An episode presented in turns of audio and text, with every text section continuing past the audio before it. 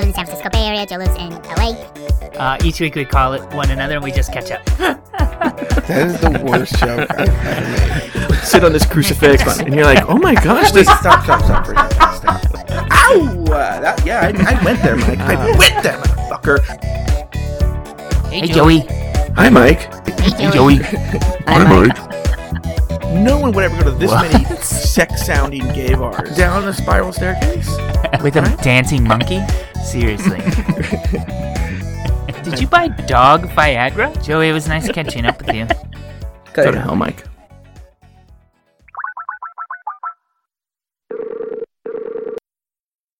Hello, Joey. Hello, Mike Lawson. And hello to everybody listening. My name is Mike. That's Joe.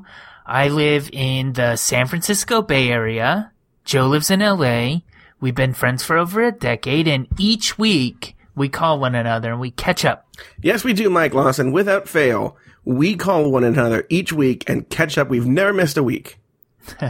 Uh, we just took a vacation uh, from podcasting. So um, if you are new to the show, you haven't heard a show in a couple of weeks because we took uh almost a month off. Yeah. Uh, but we're back and we're ready to catch up. I have a couple of things to say. One, it we've done this show for I'm gonna say over two and a half years, right? Okay. Yeah.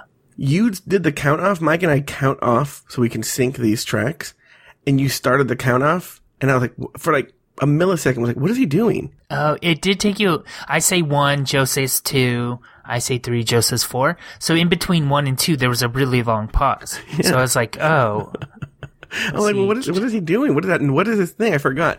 Two, um, our fans are obviously very big. Uh, they listen to the show very carefully because um, at least one person who I will say one of them was friend of the show, Adam Vaught, called me. He goes, "Are you ever gonna do another episode of Catching Up?" and I go, "Yeah, yeah, we're on hiatus till September seventh. Oh, am I Yeah. telling everybody?" And I go, "Yeah, we mentioned it in the show." Uh, friend of the show and also uh, my boyfriend Steve. He texted me the other day and he's like, "No catching up this week." so, but I mean, we're making jokes that oh they don't listen very carefully, but at least maybe they passively listen, so they like look forward to it, even though they don't listen to every word. Maybe. Adam Vaught gave me some complicated something about running and uh, how much he listens when he runs, but when he doesn't run, when he stops running, then he I don't know. It was really complicated. But Mike, I have another. I have a, a big announcement. Oh, good. Did you know you had another show? Yeah. I found out you had another oh, show right. called. Yeah. You had another show called What Some Would Call Lies. I actually forgot that that happened in the months since we've been off. yeah, so in uh since the last episode I ended my other podcast which was called What Some Would Call Lies. It's still available on iTunes and Stitcher Smart Radio if you're interested. Um it was a storytelling podcast that I would do weekly and But Uh, why didn't you over. ever mention it on the show that you did this other show? uh you know, I don't like to cross streams. So Yeah, well, I think I'm your friend. We do the show. I would think I would like, I'm on Facebook and I'm, like, I'm ending the show. I'm like, what? Who knew you had a show? yeah. Anyway, what did you? What's going on? What happened to you uh, while we were gone? Well, uh, a lot. I'm not gonna kind of. There's a lot of stories, but I kind of like am not interested in what happened three weeks ago. But I will tell you, Joey. Last weekend, uh, Steve. Speaking of Steve, Steve and I just celebrated uh, a one year anniversary, which is kind Oh, of crazy. wow. A year is a long time, right? Yeah. It doesn't feel like it's been that long. But uh, we celebrated a one year anniversary. Uh, the the way we were going to celebrate, we were going to spend Saturday and Sunday together. And his idea was like Saturday would be Mike Day, and then Sunday would be Steve Day. So uh, Saturday, he kind of was responsible for planning things. And um, for starters, we, Who came up with this idea? oh, well, it just kind of organically happened. Okay. Uh, we went to on Saturday, uh, Musée Mécanique, which um, we've talked about on here before, I think. But I, it's this like uh, really old penny arcade sort of museum they call it, but all of the machines work, so you can actually use them. Um, it's in the Fisherman's Wharf, and this is a place where uh, Steve and I had one of our first dates, and so we went and we like took photos in the same photo booth we took photos in the day of our first date, and um, we had some seafood down on the wharf. Um, which actually was uh, disappointing and maybe got both of us a little bit sick, but that's okay. And then since it was Mike Day, he bought tickets to a musical called Beach Blanket Babylon. Have you have you heard of this? I've heard the name before. Uh, Yeah. Refresh my memory. So it's been around forever. So they say they say it's the world's longest running musical review show, which I know, Joey, this is the kind of shit we're going to get in trouble for. Like you can make jokes, Joey, you can make jokes about how the president has AIDS or something and nobody cares. Nobody says anything. Yeah. But if we regurgitate an inaccurate s- uh, stat about a musical review show, this will be the end of days and people will write us hate mail. So the program says that they're the longest running musical review show.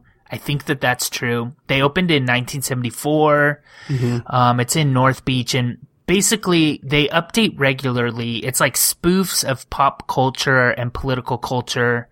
Um, they're kind of known for the performers wearing these like disproportionately disproportionately large hats and disproportionately large wigs and these like gaudy co- costumes and the it's very satirical. You know what it reminds me of is did you ever or have you ever seen The Hanging at Knott's Scary Knott's Scary Farm that they do every year? Never went to this Knott's Scary Farm. I refused to go as a child. And then as an adult, I refused to go for different reasons. As a child, it seemed way too scary, Yeah. right? And then, uh, when I was old enough to not be scared by it, uh, people would be like, oh, you gotta, you gotta go to the scary farm. You're walking around and people jump out at you. Yeah. That sounds like hell to me. It's pretty awful, but worse case of what makes it even worse is it's full of teenagers. So it's just kind of an awful place to be. I agree with you. Yeah. But they do a really good show every year called The Hanging. And what they do is, uh, basically put to death people that are annoying from the previous year. Mm-hmm. Um, and so it's funny and it's written really well. Um, but, uh, this kind of reminded me of it. People don't die in it though, but it's a small cast, like under 10 people, and they all play different characters. And like Donald Trump was, re- Donald Trump and Hillary Clinton were both in it a lot. And so they rewrite it often to make it current and having to do with like current pop culture and current political culture. So anyway, we get to the theater and you sit down. By the way, we got to the theater super early because Of course you remember did. it's it's Mike Day. Yeah. So we did everything right. Yeah. So we get to the theater, we sit down, and the waiter comes and he serves from the bar. You're not allowed to actually go to the bar. The waiter has to bring it to you, okay? So they are theater seats, but in front of us there's like a railing with programs on it and menus and you can put your drinks on it. Like it's made Wouldn't for it be that. Funny not- if for Mike Day, you bump into friends who have better seats and you leave Steve in his seat and go with them? That's not funny. So there's this like table. It's not really a table, but it's it's certainly made to put your drink on. Like that's what it's a railing, right? Yeah. And uh, we ordered two beers. We got there early enough, like I said. So we ordered beer and we're kind of just hanging out. And then this group of people shows up in front of us. They sit right in front of us, which is fine. And it's like two older married couples. So four people. And they're the type of Cis people- married couples or gay married couples? Cis, cis, cis. I, mean, yeah. I just made that up. You like that? It's cis married couples, straight married couples. Um, and they are the type of group that sit down and then they're like, oh, we need to take our coats off. And then they all stand up and take coats off at different times and then sit down. And then they realize that the men should sit together. So they all get up and move around. Has the show all- started? No, not yet. Okay. Which, I, right. which is better than than after. You're right. But like, right. the energy makes me nervous. And they're like, Jesus uh, Christ. we should all move one seat over. I don't know. It's just nervous, anxious energy. So the show hasn't started yet. Yeah, but they're annoying. That's the point I'm making is they're annoying. All right. On so they all decide they want to move one seat over. All right. Okay. Uh, is it assigned And- seating or festival seating? Um, it's sort of assigned assigned sections. Okay, So right. we're they have to stay in that row. All right. And one of their moves, one, uh, on their move when um they're all moving over one seat, this woman reaches up and uses the railing to help her move to the other side. And when she does, she sticks three of her fingers into my beer. mm-hmm. And she says, "Oh, sorry." And then she goes back to just being self-involved. Mm-hmm. Yeah, I, did you throw the beer at her? Like, sorry. in retrospect, I actually think that I should have been more angry. Like when I was writing the notes for to tell you the story, I was getting angry. Which at the time, I'm ready to see a good show. We're having a good time. I've Yeah. al- also already had four or five drinks oh, before that, so I'm kind of like. I made a joke. I'm like, lick your fingers because it's a good beer or something like that. And she didn't even like laugh or anything, right? Um, I would And- have been mortified. I would have been like, oh my god, can I buy you another drink? thank you. Yes. And we're sitting in a row. Because um, clearly, it's not like she doesn't know. I mean, her fingers are wet. She well, she said, "Oh, sorry," but it wasn't like a "I'm so sorry, I'm actually sorry." It was just kind of like I need to acknowledge that I just ruined his beer, and I'm kind of in a good mood, so I don't say anything. This guy comes in Yeah. and he wants to sit next to me, and uh, Steve and I are kind of on the aisle, so we have to stand up to let him in. And when we stand an up to let him in, no, no, no, no, this was fine. he walks by and he's carrying a like messenger bag. And Joey, he knocks the beer over and it spills all over the railing. My wallet is there. It gets soaked with beer. Um, the p- programs are all super soaked. It all over the ground. There's beer. My sh- Why aren't you just holding your fucking beer? there's a thing for the beer. It's made made for that. There's, what do you mean? Why am I just hold, why are these people not just not putting their fingers in Well, my beer? clearly your beer's in You're the way of people. You're blaming the victim, Joe. You're ble- you're blaming the victim. All right, n- not- new new uh, hiatus. Yeah. um, this show just got as good as what some would call lies. Cancelled. Um, so anyway, uh, look, this guy who knocked my beer over, he was super apologetic. He was like, "Let me buy you another beer. I feel awful." Oh my Important gosh, question, important question. programs." Yeah. Was he hot? No, he wasn't Oh. even cute. No. All right, move on with the story. he didn't. look i didn't want the witch lady with the wet fingers to buy me a new beer what i wanted was her to offer to buy me a new beer that's all i wanted was her to say like that's awful i should buy you a new beer and i would have been like no no you're it's not even a problem i won't even talk about you on my podcast this week because it's such a stupid story but then she uh, right after the beer spilled, I stood up to go to the bathroom. I had beer up down the front of my pants too. And when I went to go to the bathroom, I passed the evil woman and her like friends, the lady who stuck her three fingers in my beer, and I hear her saying that the beer splashed on her and she got beer on her and she felt awful about that. And I didn't apologize and I was glad that she got on her. And that's the end of my story. She's probably right. I agree with her. I like this lady. No, Can we have her on the show? Yeah. uh, what's up with you, Joey? Mike. I know we were on hiatus, so I am not mad at you about this, okay?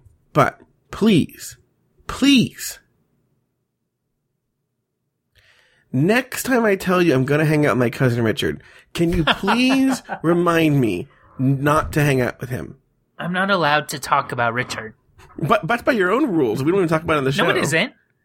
That, no, it isn't. You said this, Mike. We're not. Do you want to get into this on the show? well, I never said I would never talk about Richard. You said I wasn't allowed to, and you're not allowed to talk about him to Oh, me. oh, you're right. You're right. You're right. You're right. You're right. I stand corrected. I stand corrected. No, I can talk about him like this. I just Okay. can't talk about the other event. Yeah. But how can I warn you not to hang out with him? Because that would involve me talking about him. I think you can. I think you comment. I don't know. I'll be honest with you. Who cares? He doesn't listen to this show. Okay. Cut to this. Is he's like, you know what? I'm gonna start listening to this show. No, he won't because I'm on it. He hates Oh, me. Oh, that's that right. That's right. That's right. He's like, Joe, can you just send me your audio?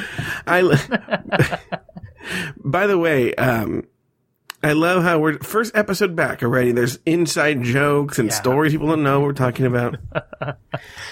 Well, Richard is very angry with Mike. We'll just say that, and wants me to never mention. Well, well, I know for a fact I cannot mention you in our personal conversations, Right. uh, the ones I had with Richard. But uh, all right, And my life is so exciting. He's really missing out on my stories.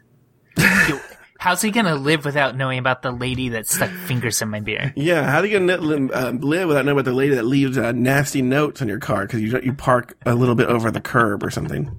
Yeah. So, so uh, the you know I'm I'm a foodie, right? I, I write under the on Twitter. I, if you want to follow me, I'm under uh, Hungry Chola. Which, by the way, I don't think I look anything like the picture in the avatar I have there. But two, more than one person has asked me if that's me in drag. Okay, and and uh, Hungry Chola on the on the Twitters and the Instagram. You can follow me, and uh, it's it's all food. It's nothing else but food. So all it is is food. And uh, so I I read a lot of food blogs. I'm hip to all the food goings on in Los Angeles. And so there is a Mexican place that I'm actually rather critical of because how pricey it is called Petty Cash. Uh, Petty Cash is like a high end Mexican place. And I just sort of feel like you shouldn't charge that much for tacos, but whatever. The, the tacos are great. The Mexican food is great at Petty Cash, but I just, I just feel it's overpriced. Okay. But they were opening a new, uh, Petty Cash in downtown Los Angeles in the Arts District, right? And to celebrate it, they had one night for, for, uh, the whole week, one night every night, uh, different chefs were taking over the restaurant. And so for the night that we're going to talk about, it was literally my favorite chef, my favorite Mexican food chefs of all time. You know, this guy Wes Avila, who owns a, a, food truck called Guerrilla Tacos, and this guy named Carlos Salgado, who owns a, a place in Orange County called Taco Maria. Okay. And they were taking over the kitchen for petty cash. So I was like, oh my God, we got to go. And it was like, it was like $45 a person, but that included all your food and a cocktail. And, uh, and Richard's like, I want to go. So, um, Richard and I go and there's a huge crowd. The, the doors aren't even open yet. And there's a huge crowd of people in like this like cute alleyway. And some guy comes out and says, Hey, listen, we're, we're going to open in a few minutes, but I need you to clear this alley and go to the front door and we'll let you in. Richard like runs or he like dashes out Mike Lawson and runs around the corner and goes inside the restaurant. Okay. And everyone, so then everyone sees Richard do this, so they all follow him. The guy's like, oh, wait, wait a minute, what? You know? So of course I'm like, uh, well, I'll just go with Richard. So we're first in line to get in. Okay. That's nice. Yeah, actually, a lot of this is embarrassing, but we win. The, the I will tell you the, the, uh, the result is that we win. Yeah. So we sit down and then they give you, it's a prix fixe menu. So they give you this menu. They tell you all these things you're going to get. This taco and that taco and, and oh, some oysters. And we're going to get like a little like ceviche dish and we're going to get, um, chips and guac and a cocktail. So we get like the best table because we're in the first in line and the waiter brings us our cocktail. He brings us a chip and guac and we're having a good time. Then everyone's seated, everyone's going to speeches, blah, blah, blah, blah, right? Then they start bringing the food around, right? Mm-hmm. And they bring to our table. Okay, so imagine the menu had like six tacos on it. Yeah.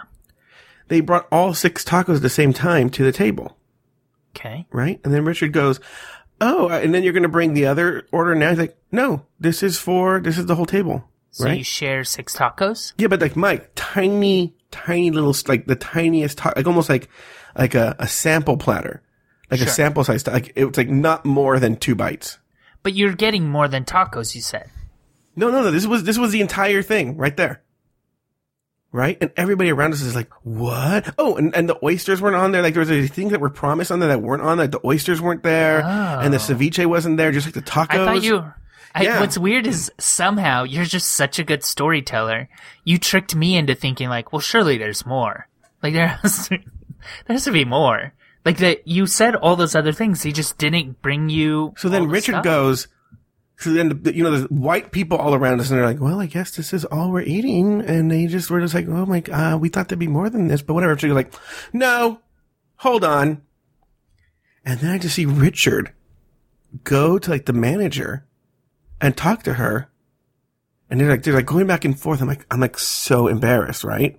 Mm-hmm. And he comes back and like, they're bringing us more tacos. And then, so they brought us a whole other order of tacos, like the one that would have shipped. Because I'm like, we were like, yeah, wait a minute, that makes no sense. If, if, because imagine if you were one person, that means you got double the food. Or what if you're a table of three people? You know, that didn't make any sense. So the manager felt so badly that she brought us even extra tacos that weren't on the menu. So she brought us the whole order, right? That we, we got the first order for that was like for Joe. Then we got the other order that was for Richard, right? Then she goes, I feel so bad, guys. The chef wants me to make you these, these tacos aren't even on the menu. He just made them for his friends, right? Then they brought us the oysters and they were fucking good ass oysters. And the white people next door tell the waitress, they go, we want the oysters. She goes, oh, they got the last oysters.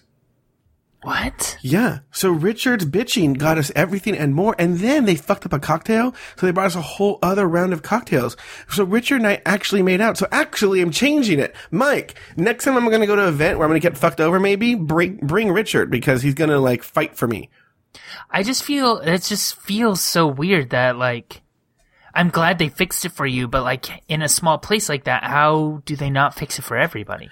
Be- well, it's not that small. It's actually kind of big, but, um, I think it's the, it's literally, it was literally the first day of a brand new restaurant. And I really, I don't think it's the chef's fault. I think that the, the people running, I, I don't think, in other words, I don't, think I think the plan was for everybody to get a whole order of tacos. I think that there was not good communication between the kitchen and the wait staff. And so they were just weird. confused. And But- you paid 45 bucks and you were going to walk away splitting I six know, I'm such a pussy sometimes because I don't want to like upset anybody. By the way, when we were walking in, there was this fucking cute ass cook, right? Cause you could see into the kitchen when you walked in. Richard even pointed out, Oh my God, look at that cook. He's so fucking cute. And I was like, I know. I was like, Oh my God, he's so hot, right? Mhm.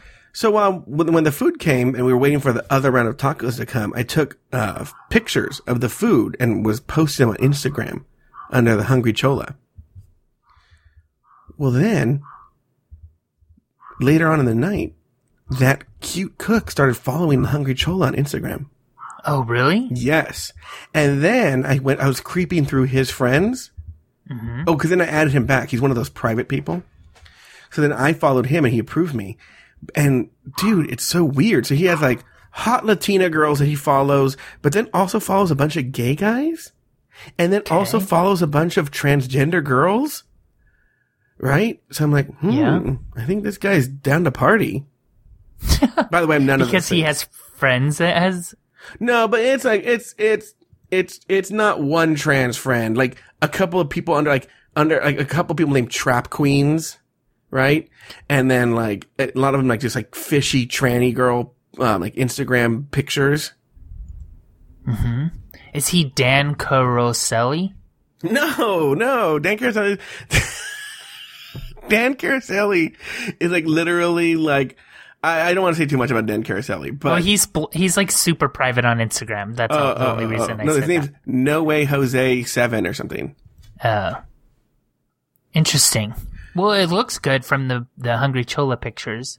Oh yeah, the food was really good. But uh yeah, so Richard, you know, Richard was uh fighting for people. Richard, look, here's the deal. Sometimes you want this is what I always said is Richard was a pioneer in our family. Before Richard, like you you could never be gay. But Richard went in, and he's like, I'm gonna be fucking gay. I'm gonna dance with men at these parties. I'm gonna make out with guys. And people were like, oh my God, oh my God, this is crazy. So but when I came along, right, everyone was like, eh, whatever, he's boring. You know? Yeah. So, he, I mean, he fights for shit. Now, now, here, let me tell you this, without spilling too much Richard T. The problem though is Richard alienates a lot of people like you, or the people at his job, or, uh, remember I told you that story about Marianne? Remember I said he had a horrible day? He went to an event, a conference and got kicked out of the conference, you know? So, he, some, sometimes he, he needs to shut his mouth, but sometimes those loudmouths, you need them to, to get what you're gonna get. Well, Joe, Joey, speaking of restaurants, um, I told you how Saturday was Mike Day and then Sunday was Steve Day. Yes. So one of the things we did on Steve Day was there's this restaurant near my house that's pretty popular. Um, in fact, I met somebody when I went to Rochester, New York, that said that they've that they miss living in the Bay Area because of this one restaurant. And it's an Ethiopian place and Steve really wanted to eat there and I really didn't want to eat there. um, I could, I just basically always talked him out of it. I never said like, no, I don't want to eat there. I just always would offer another choice or he's also so nice that if he ever gets a feeling that I don't want something, he wouldn't suggest it. He wouldn't press it. Do you know what I mean? Yeah. So I don't know Ethiopian food really well. So that's one of the reasons that I kind of didn't want to go there. Like, I don't want to be hungry and go to a place and be like disappointed. Yeah. You know what I mean? Like, Yeah. that's why it's hard for me to be adventurous with food. But also, I don't eat animals anymore. So I was afraid that I would get there and a lot of the food would be, have meat in it.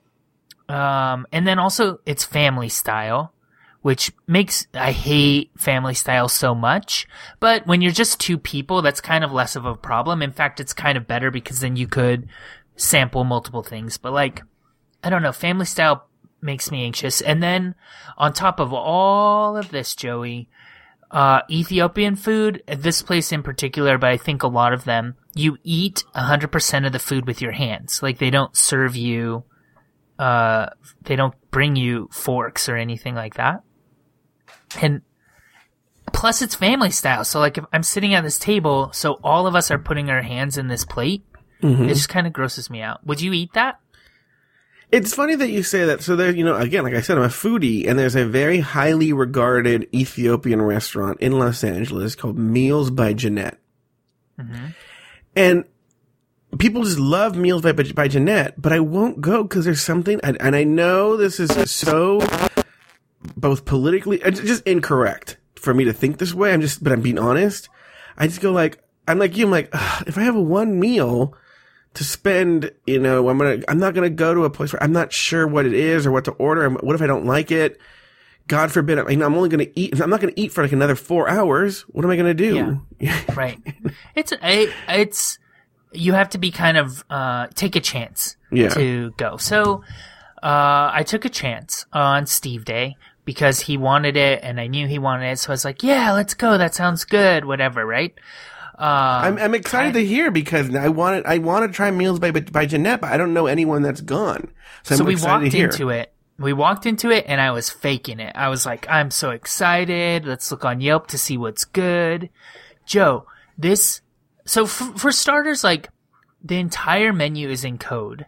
Like it's in English, but the ingredients are things I've never heard of, but also like the process for which it's cooked is in code or is um, things that I don't understand, and there's no way of really understanding what the words are. Let the I took two things from the menu. I want you to hear them. Sure. Uh, one of them is called Sega Watt Banatu Fit Fit, right?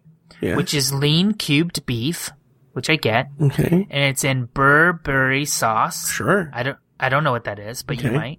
Tossed with morsels of injera. Okay. Imagine some sort So- of Ethiopian. I know it's beef and that's it. Okay. And like, I kind of understand that, like, they don't need to write this in white people speak. I get that. But Well, don't you have you have a waiter or waitress, don't you? it's just so unhelpful. It was so upset that we wanted water. Like, not, not helpful at all. Like, when we asked her, like, what's good? She was like, she would say, like, oh, the Bantu feet feet. But does she sing it like in Lion King, like "Born to fit fit, very good, no water for you, lost and So Steve." You just, you made that joke, but meanwhile, we're gonna get hate mail because I said You don't know what Burberry sauce is. Was the yeah. so what I ended up ordering, Joe, was the veggie combo, Uh huh. w- which I think was vegetarian. Sure. It had azifa, buticha, Mm-hmm. messer wat, Yeah. Sure. kikalicha, Which is also the name of the cast members of the seminal hit '70s show Good Times. gomen, and ata kilt. Uh huh. That's what I got. Um, Was it good? I could there. Okay. Look, it all boils down to: Did you? Would you go back again, No, no. even if it was Steve Day? I don't. Yeah, I. w- I don't think Steve would go back. To be honest. Well, But no, because Steve knew you didn't like it. No, I don't think he did either though. Cuz I like said like, "Oh, this part, this one dish is good." I don't know. I tried to like pretend and I don't think he enjoyed it. I don't like Ethiopian food it turns out, but I think the struggle is partially mental. Like this is something that's foreign and like I can't eat lamb for example because I don't know like we never grew, grew up eating lamb. It's just From the moment Mike started his story, all about Ethiopian food. Seemed really proud that he spoke really loud. I just thought, man, Mike and Steve seem rude. Before we went on our hiatus, I was scared the show would implode. But now that we're back, I feel under attack. It sounded more like an episode of what some would call life.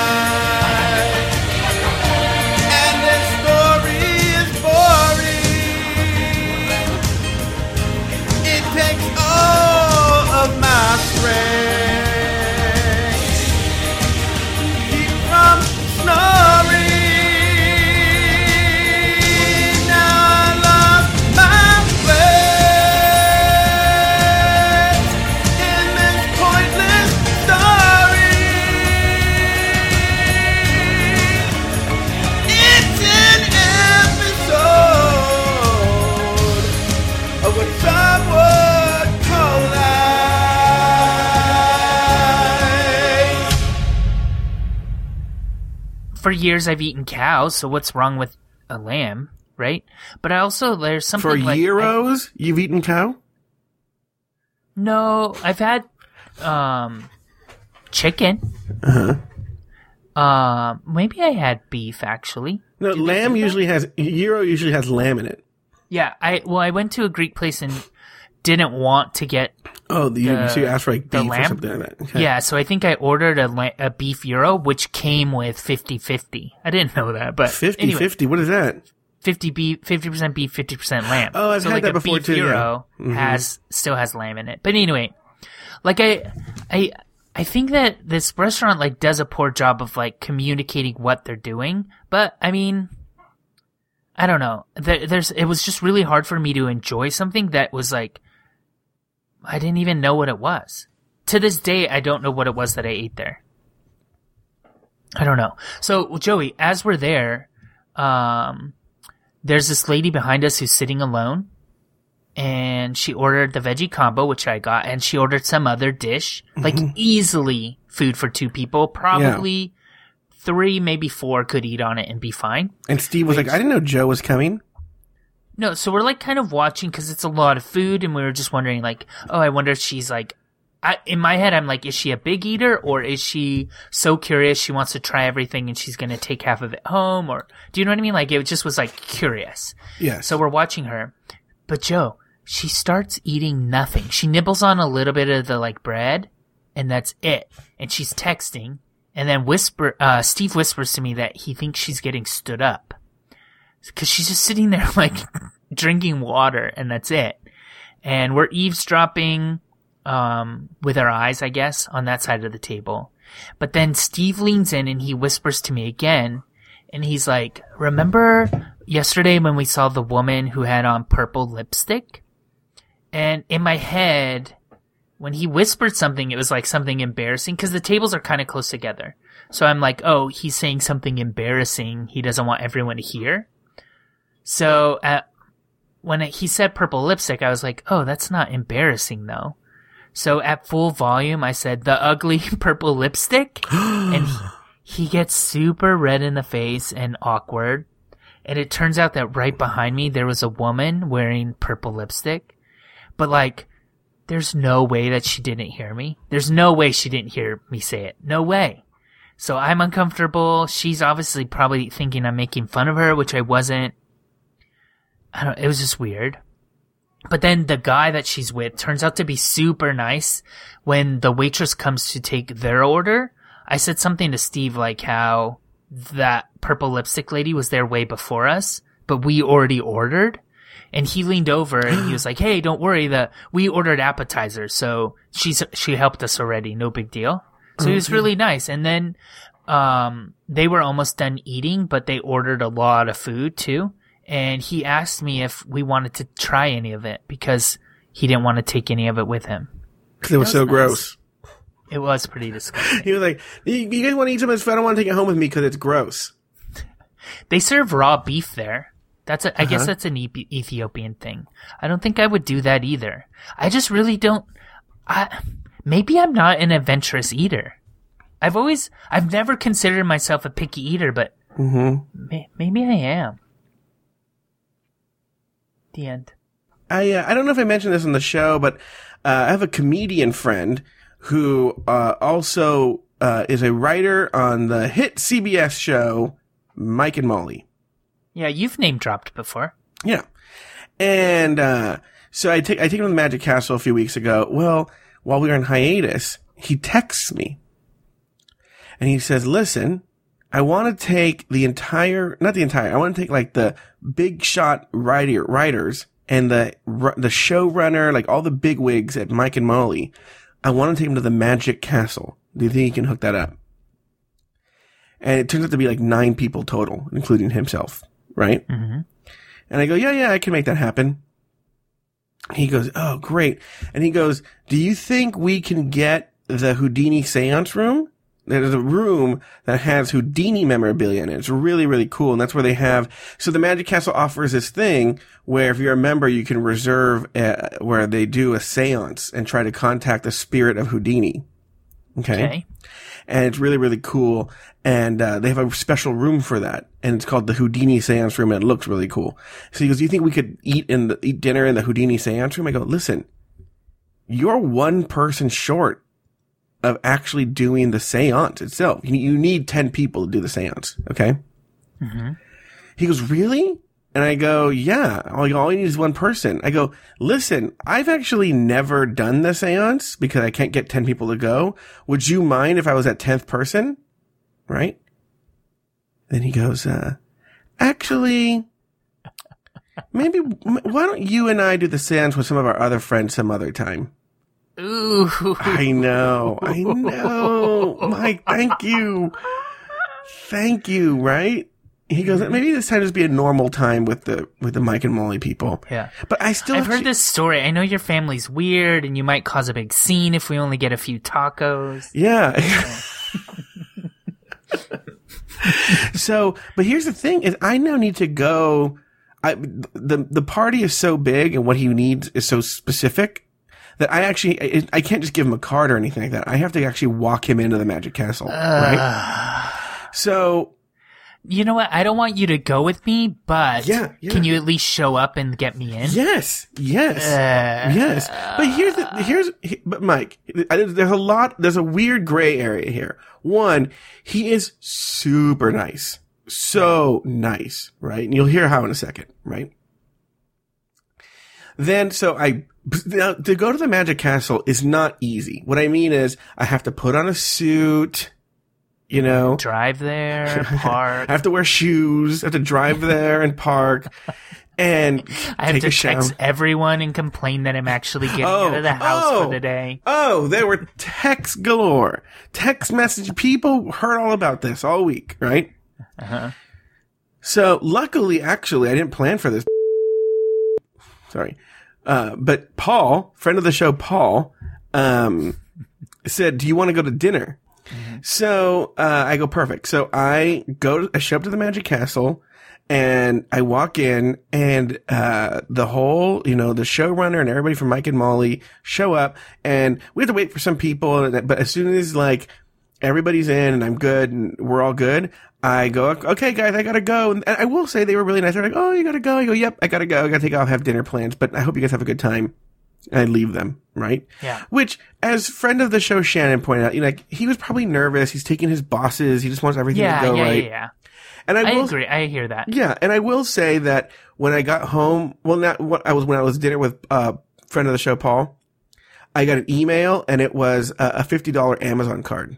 Oh, Like so you know, nice. Yeah, which is I didn't ask for that, and I'm actually glad that you had plans too. Well, you pro- may, or at least you said you had plans. I did You have what mean? plans. I went to dinner with no, but even if you didn't, at least it would be nice to at least say so. Yeah. So you're not like I'm gonna stop at Del Taco drive through on the way back to my place.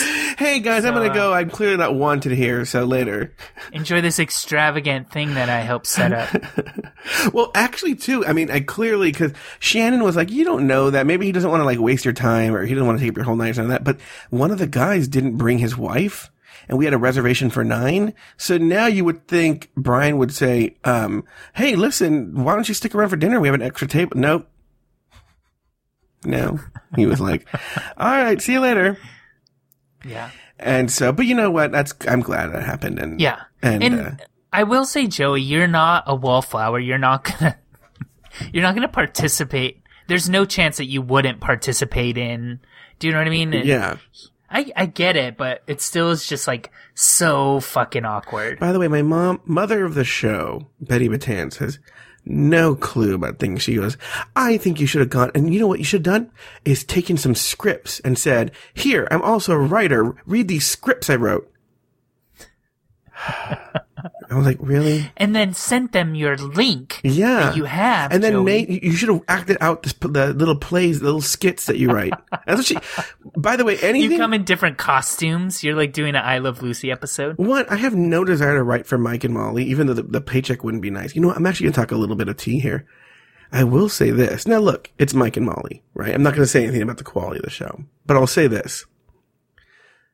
The writers, went, so like half the writers showed up first and then the other half came later. Mm-hmm. The first half of writers weren't funny. Now, let me clarify that because sometimes people will hang out with me and like, you're a comedian, you're not funny. But I, I don't, I think when you're hanging out with me, I'm not cracking wise all the time, right? Yeah. these guys were cracking wise. They were cracking wise and not funny. Like very like, hey, well, sticky, you know, like, like old timey, like corny jokes. And I was like, wow. They, these guys are network television sitcom writers, Biggie, and not only that, like the the the head writers, you know. I was like, wow.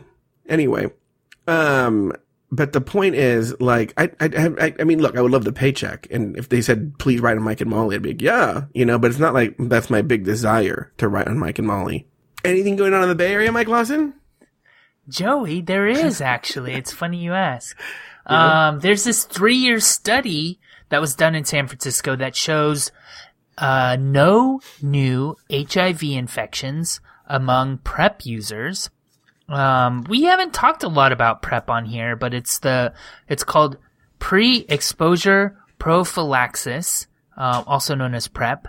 This was a 32 month study done at Kaiser Permanente San Francisco Medical Center, and they found that among sexually active gay men who are taking PrEP, which is an HIV prevention treatment program using the drug Truvada, no new HIV infections were reported. This is the first real world study of this drug after clinical trials convinced the FDA and the CDC to recommend its use in preventing HIV infection among at risk individuals, such as those who are HIV negative with HIV positive sexual partners. And the study was reported, uh, or I'm sorry, was published, um, and it looks pretty interesting. It followed 657 people 99% of them who were men who have sex with men with an average age of 37. Which, can we stop right there? What 1%, what is the 1% that isn't a man who's having sex with a man that's doing it? One Could it be a woman? A woman who's having sex with a man that's HIV positive? or identify they identify as a woman, but they're men still. Like in other words, it's a transgender woman who still has her boy parts. So all of the participants, uh, 657 people, considered themselves to be sexually active and not to use condoms at all. So these people had sex for three years and uh, used PrEP, and none of them have HIV or AIDS. So it's interesting. Critics of PrEP have cited the fact that other sexually transmitted diseases would be likely to rise among people taking PrEP um, which would make because people would stop using condoms, and I think that's an interesting point to talk about. Um, I think that was- happened. I think that didn't. Yeah, no one got, but the- but their um, STDs went up. Yeah, so the study found that uh, there was a 30% instance of other STDs within six months, and that that went up to 50% after a year. However, HIV wasn't one of them. So, I I mean, is it better than condoms? I don't know. If people are going to use PrEP and not condoms, like if they're going to use PrEP or nothing, this is better than nothing, right? I struggle with prep. Spread around a little bit of herpes. I, I, think also I with know. prep though, I think you can still transmit the disease. You just don't get it. I believe. I'm not mean? Like, sure, so I- don't quote me on this. I don't want to be. Well, if I like pull out of somebody and then put it into somebody else right away, maybe. Yeah, I don't know. I don't know how that works. So, uh, look, I'm not a medical doctor. I don't know if you guys know this, so I don't know about that. What? But I will say this though. Based on anecdotal evidence that I have from several gay men that I know, there are people who use this prep, right? And they use it as a license to be very, um, as this study proves, um, promiscuous. Mm, I don't think the study proves that. No, no, no, no, no. But the study says that, that an an increase in um, ST- other STDs went up. Yeah, that doesn't mean that they're being extra promiscuous. Okay, well, okay, based, okay. Based on my anecdotal evidence that I have from people that I know that I can't talk about, there are people who are on prep who have now engage in crazy ass 1970s style, uh, Caligula res- Yeah. uh, risky behavior. Yeah. And th- my only problem with that is, I don't know. I, I, I don't like the, I, and maybe I'm being a stuffy old man, but that's, I don't know. That doesn't sound good. And I don't know what that means, but I think that was a good time when we were practicing safe sex. And I think prep is an important part. Like I would totally be on prep just to be sure. I'd want to be, you know, I'd want to be extra careful, but I would still use a condom. Does that make sense? Or if I was on prep and I had a, a, a, a I would feel a little bit more, com- like if I were, like if I were in the position that you and Steve were in. I don't know what your guys' position is with prophylactics. I didn't say that right, mm-hmm. but who cares? But I would be be more comfortable at this stage in your relationship to be like, oh, we're both on prep. Let's just go condomless. Does that make sense? I'd feel more comfortable about it. Um, but I don't know if I'd go out there. And, and by the way, the people that I'm talking about are older. They're not, it's not, that's what's even more worrisome. It's not people who are like super young. It's people who are older than I am actually. So, uh, who are doing this. So I, you, so you would think that they would even know better. At least like a 21 year old, they don't know. They didn't live in this era of being afraid of AIDS. No, the, but you know what? Actually, I'm talking out of turn because I did have a conversation about this with a friend and he was saying that's the reason that these people are engaging in this risky behavior is because they remember those times and they're trying to bring them back. Does that make sense? Like they were like, oh, I remember when I could have sex like this and yay, I can have sex like this again. Like that's what they needed to get off. Like I knew a guy when I was in this, um, group therapy thing. He was older. He was like in his seventies, right? And he got arrested in his seventies for, um, getting, uh, a blowjob in a bathroom in a park. hmm And you're like, wow, really, Queen? Like, like, but that's what he needed to get off. You know, he needed to do that because that's what they used to do in the old days. Yeah. I think there's certainly a segment of the gay population that does risky things to get off, right? So maybe it's a bathroom or a movie theater and that, you know, is uh, the reason they, or it helps them get off. It's not that they're going to the bathroom because they're living a closeted life necessarily. Like Yeah. once upon a time, that was something that, you know, to get off, I had to go to the bathroom, not because it's the actual act of doing it in a public bathroom was, um, enticing. Um, but, and then, and then there's people that get off on the riskiness of like bareback sex too. That, um, just kind of knowing that there's some sort of risk involved gets them kind of aroused.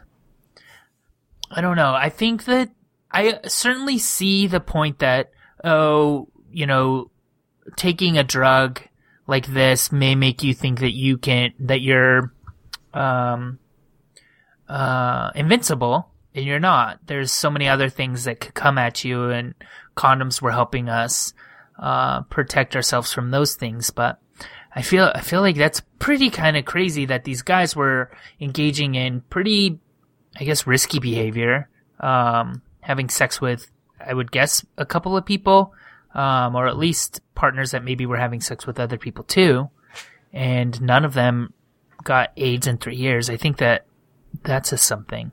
Mm-hmm. I don't know. I just kind of brought the story up because we haven't talked much about PrEP, so I was curious what you thought. I mean, I obviously like it. I'm excited about it as a breakthrough in um, HIV prevention, but it worries me that uh, not even that people are doing this, but so quickly. Do you know what I'm saying? Like it's just like oh, immediately. Like it's like like not even like a year or two. It's like immediately you're having you're you're doing these crazy ass things.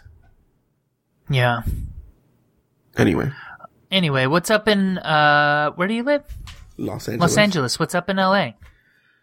Mike Lawson, Carter Lay, the heir to the Frito Lay empire, was found dead in his home at the age of 44. Cops told TMZ that they responded to a call around noon on Thursday about Lay and found him in his bedroom in his LA home. Sources say they don't believe that his death is suspicious, though authorities are planning for an autopsy. He had recently beaten leukemia. Lay was the grandson of Herman Lay, the man who founded the Frito Lay Company and was known for his philanthropic efforts. Let me ask you this question. Well, I have two. Well, I have two questions. One, do you think his coffin will be like super gigantic big, and then his body will just be like tiny inside the in the coffin? Uh-uh. I would never make jokes about a dead person. Next, um, what are some of your favorite Frito Lay chips? Do you do you like chips? Are you fan? Like, are you a fan of the Frito? You know what I like is the there's a Frito that has like chili powder on it or something. I don't know what it's called though, but that one I like. I don't like it just a plain Frito. No. I like a plain Frito when you have it with. I'm looking up for what the what the different Frito Lay chips are. Um, I'll be honest with you. I like a, a, a I like a Frito with like I, if I'm having a, if I'm having a hot dog, I like some Fritos. Yeah. I also don't mind Fritos with like um some tuna fish sandwich. You ever a tuna fish sandwich, a tuna sandwich there? Yeah. Did they announce the day that he's going to be laid to rest? That was in the comments of the TMZ. Oh, was it? Yeah. I was trying to think of all the different um Frito Lay jokes, like you know, like, like when we talk about like a chip off the old block, but then I didn't want to be corny. what are your thoughts on these Cheetos? Um, I like Cheetos every once in a while, but um, you know what I saw the other day is I there was an Asian woman eating Cheetos out of a bag using chopsticks, and that was the most genius thing I've ever seen in my life. Cause I hate a Cheeto finger. I hate that so yeah, much. but that fucking dust is like powder gold. yeah, but like not on your fingers. Hmm. I'm gonna tell you something. So I often get mad when people make fat jokes. That they'll be like, they'll like, oh, they'll see me walk by cupcakes or something. They'll be like, oh, Joe must be sweating around those cupcakes or something, right? Yeah. Meanwhile, I don't have a sweet tooth. I have more of a salty tooth, I suppose. Uh, I, I don't, I, I can take or leave desserts, right? But I'm gonna tell you something. My poison, I really cannot, um, are these Doritos. I, like what kind of just a just normal plain nacho cheese flavored Doritos. Just your standard Dorito. a plain nacho cheese Dorito. There's, it's not really plain. It's nacho cheese, but I, I'm not a real big fan of a Dorito. Ugh. Rem- We've talked about this because I remember have? talking about how remember how they used to be sharp and now they're rounded. No, I, I, Remember still, when we I eat the sharp up? ones. No, when we were growing up, Doritos used to be like sharp, like you could cut yourself almost, but now they're like rounded corners. Oh, really? Yeah, the triangle is like rounded on the three corners. Oh. I've I never studied a that up on Dorito that long. A Dorito doesn't last that long in my hands to be studied. Like I cannot, like I can eat, no matter the size of the bag. It can be one of those Costco size bags. I can eat an entire bag of Doritos. I, that is my one, I will say that is my one weakness. That I, I can't think of anything else where I can't, I can't, like if there's a bag of Doritos there, I have to eat it. So to recap your story, a guy who used to have cancer Yeah. was found de- found dead. And no one knows why he died. cool story. Oh, why did he die? How did he die? Um, We someone in the think- comments we of don't think- TMZ al- also said he should have just eaten one. Because you know how Lay's is like, you can't eat just one. Yeah. Should have just eaten one. Uh, Joey, uh, this place up here, uh, it's called Hillsborough. It's really close to San Francisco. This actually made the national news, so you might have heard about it, but, um, off of Highway 280, there's this house that looks like it should be in Bedrock on the Flintstones. Uh, people affectionately call it the Flintstone House, and it's been something of a roadside attraction since it was built in 1976 as an experiment in new building materials. Uh, it was designed by architect William Nicholson, and construction involved wire mesh and steel rebar on inflated balloons, then layered with shotcrete, which is like concrete sprayed through a hose, basically. It looks like it's something built out of a playground. Like this material we've seen in a playground before. But anyway, if you're looking to stand out and you're not worried about uh, construction or the place's former disrepair in the 80s, then there's good news because this place is on the market. It's being sold for $4.2 million is the asking price right now. Uh, originally the house was an off-white color, but it's been painted to this orange color since the early 2000s. Uh, but there's a bunch of pictures in the article. Did you click them at all? No, but I, I've seen the article el- elsewhere. Yeah.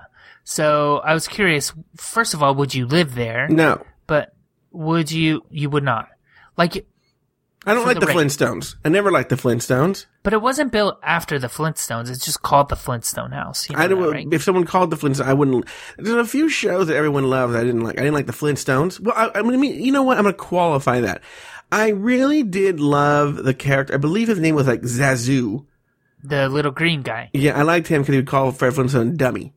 Yeah. That's I think where I got it. Was that Probably. yeah, that Zazu, right? Uh-huh. Um, but other than that, I didn't like the Flintstones, and uh, I also don't like this Mash. Remember this show Mash?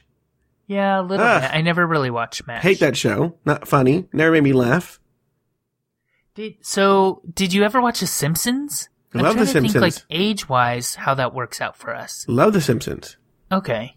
Cause like, when The Simpsons started, I was just a couple years younger than Bart, so you were like Homer's age. Oh, stupid. That's So- a solid joke. I really wasn't going in for the joke. That just kind of came organically. So, but you wouldn't live in this house. Why not? Just because it's like, I don't like kooky houses. I would never live in a kooky house. Because people would like look at you. Yeah, I want. Like, here's or- the deal. I'm already kooky, right? So I dress really boring, right? Right. and I like to live in boring places. I don't Right. like kooky houses because I, I feel people who live in kooky houses or, uh, dress in kooky clothing, they're, they're boring people who are trying to find a, who, who realize they're boring, but don't know how to be interesting. So they find, try and find ways to make themselves more interesting. So I'm going to be the wacky guy, you know, I'm just going to walk Yeah. around and wear, uh, caftans and Hawaiian shirts and that's going to make me interesting. All of a sudden people will think I'm interesting because I wear caftans and Hawaiian shirts. Well, I think, yeah, like people do it with clothes. People do it with a lot of things that, um, that if their personality is lacking something, sometimes they, they make it up in other ways. But I don't know. The house looks interesting. It does look kind of playground to me though. Like it doesn't look like a solid structure. Would you listen? Would you live in the Flintstone house? for free? Yeah.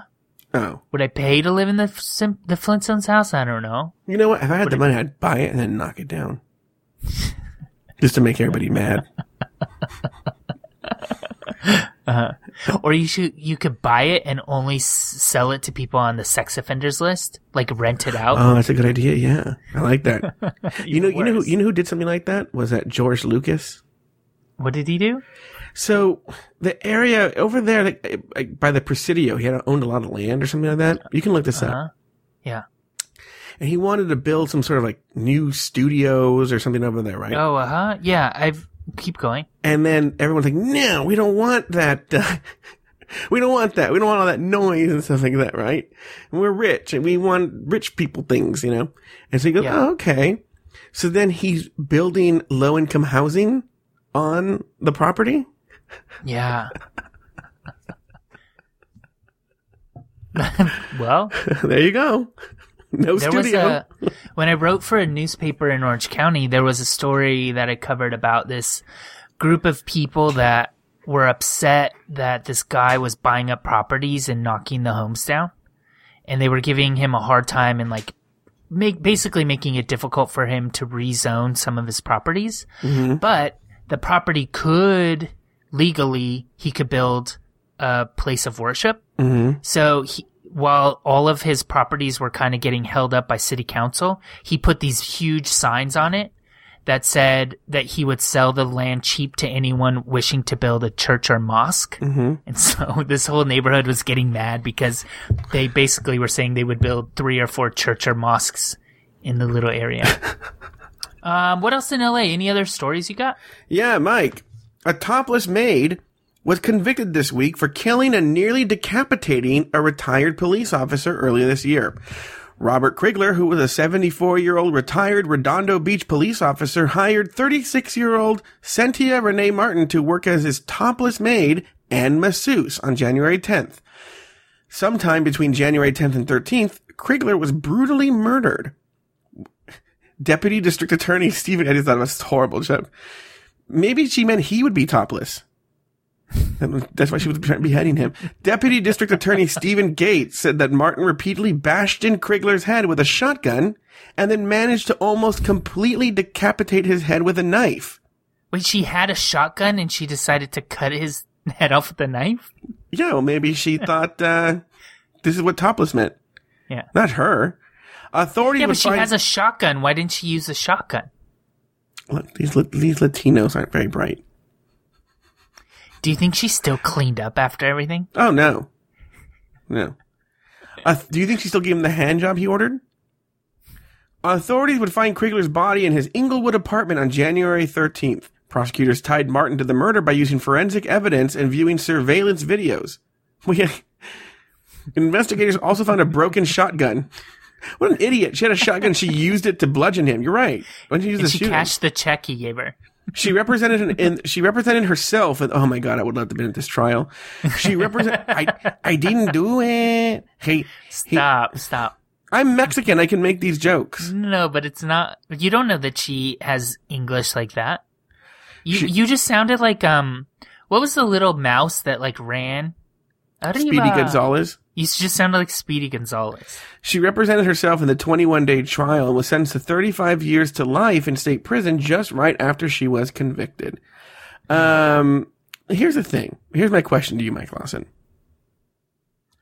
Do you like hand jobs? Yeah, I can. I, I do. I don't, like them. I don't like them. I would never, I would never get them for free. If some guy said, "Hey, listen, uh, I'm going to give you a hand job," I'm like, "Yeah, it's all right. I can finish myself. Thank you." There are people. There's some times where I would prefer a hand job than a blowjob. Oh no, no! I object, sir. I object. No, because listen, one. The grip is never right. It's either too loose or it's too tight. The the pace is wrong. It's I agree with all of that, but I'm saying I would prefer sometimes for the hand job that is not perfect than a blowjob that's imperfect because then I'm st- I'm covered in spit afterward. Oh, that doesn't bother me. But here's the thing. Look, I'm going to qualify this. I'm talking about a hand job where the person's just staring at you and you're staring at them while they jack off your dick. If they're playing with your dick, do you consider playing with your dick slowly, stroking it up and down while you're making out? Do you consider that a hand job? Well, I feel like the a hand job has to be pretty close to the full job. It's otherwise it's just a little. Same with like a blowjob. Like it has to be, I would say, over sixty percent of the full job to be considered a full hand job. Yeah, then I'm opposed to hand jobs. I do not like hand jobs. I will, would rather do nothing than have a hand job. I'd rather go home and watch Netflix. I hate, I hate, hate hand jobs. Uh-huh. That's why I would never pay for one of these masseuses. I would rather get a hand job than go to any Ethiopian restaurant, though. I'd rather get a shitty massage. What do you got going on next week, Joey? Oh, Mike. I agreed to go to the Hollywood Bowl with uh, this Trevor. Remember Trevor? The the Oh, yeah. jerk who gave me those tickets last time? Dick, yeah. Yeah, I'm going to the Hollywood Bowl with him tomorrow. And then, um, I think that's all I have going on right now that I can think of. Cool. Which means we're going to have an exciting week next week, full of stories. Can't wait. Um, the BART is closed again this weekend. Oh, that's right. Labor funny. Day weekend. Yeah, so that's going to be closed. Um, there's not a lot of interesting stuff happening in my life either. I'm doing a bunch of freelance graphic design stuff though. So probably going to be doing a lot of that this weekend, catching up on non works. Well, Oh, you're not gonna see work, Steve? but, like, yeah, I'm going to see him Saturday and Sunday, but uh, How are you going to get, how's he going to get there? How are you going to get there? So the well, first of all, he has like um plans on Saturday with somebody who lives near me. So they're when they come back here, they're going to they'll drive him back, and then he'll just have to take um the BART system has set up a bus. So where the BART stops, you could get on a bus. It'll drive you over the bay, and then you get back on the BART, which is sounds awful because it probably adds an hour to a twenty minute BART ride. it just sounds awful. But he's going to do that on Sunday to get home. So we're going to do that. Just hang out, live life, live in la vida loca is what I'm doing lately. So You have any special announcements? no, should I? No, I don't know. I'm Oh. I'm asking you. No, it's nice. I'm really like I know I say at the end of each of these, nice catching up with you, but it is nice to do these again. I know we talked uh, quite a bit while we were off, but, Oh, guys, you missed whole episodes. but it was it's nice to uh, catch up with you, Joey. Meh, go to hell, Mike.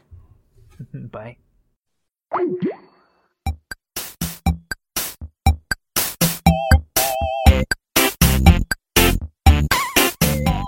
Thank you for listening to another episode of Catching Up. Find a new episode each week at cupodcast.com, in iTunes, or in the Stitcher Smart Radio app. Like us on Facebook, facebook.com slash cupodcast. Follow us on Twitter at cupodcast. Email us at guys at cupodcast.com or call our listener line at 510-239-7798. Um, Yeah, I mean, um, uh, um, um, um, uh, um, uh, um. Use action to defeat worry and fear. Do something to change what can be changed, and you'll no longer be afraid.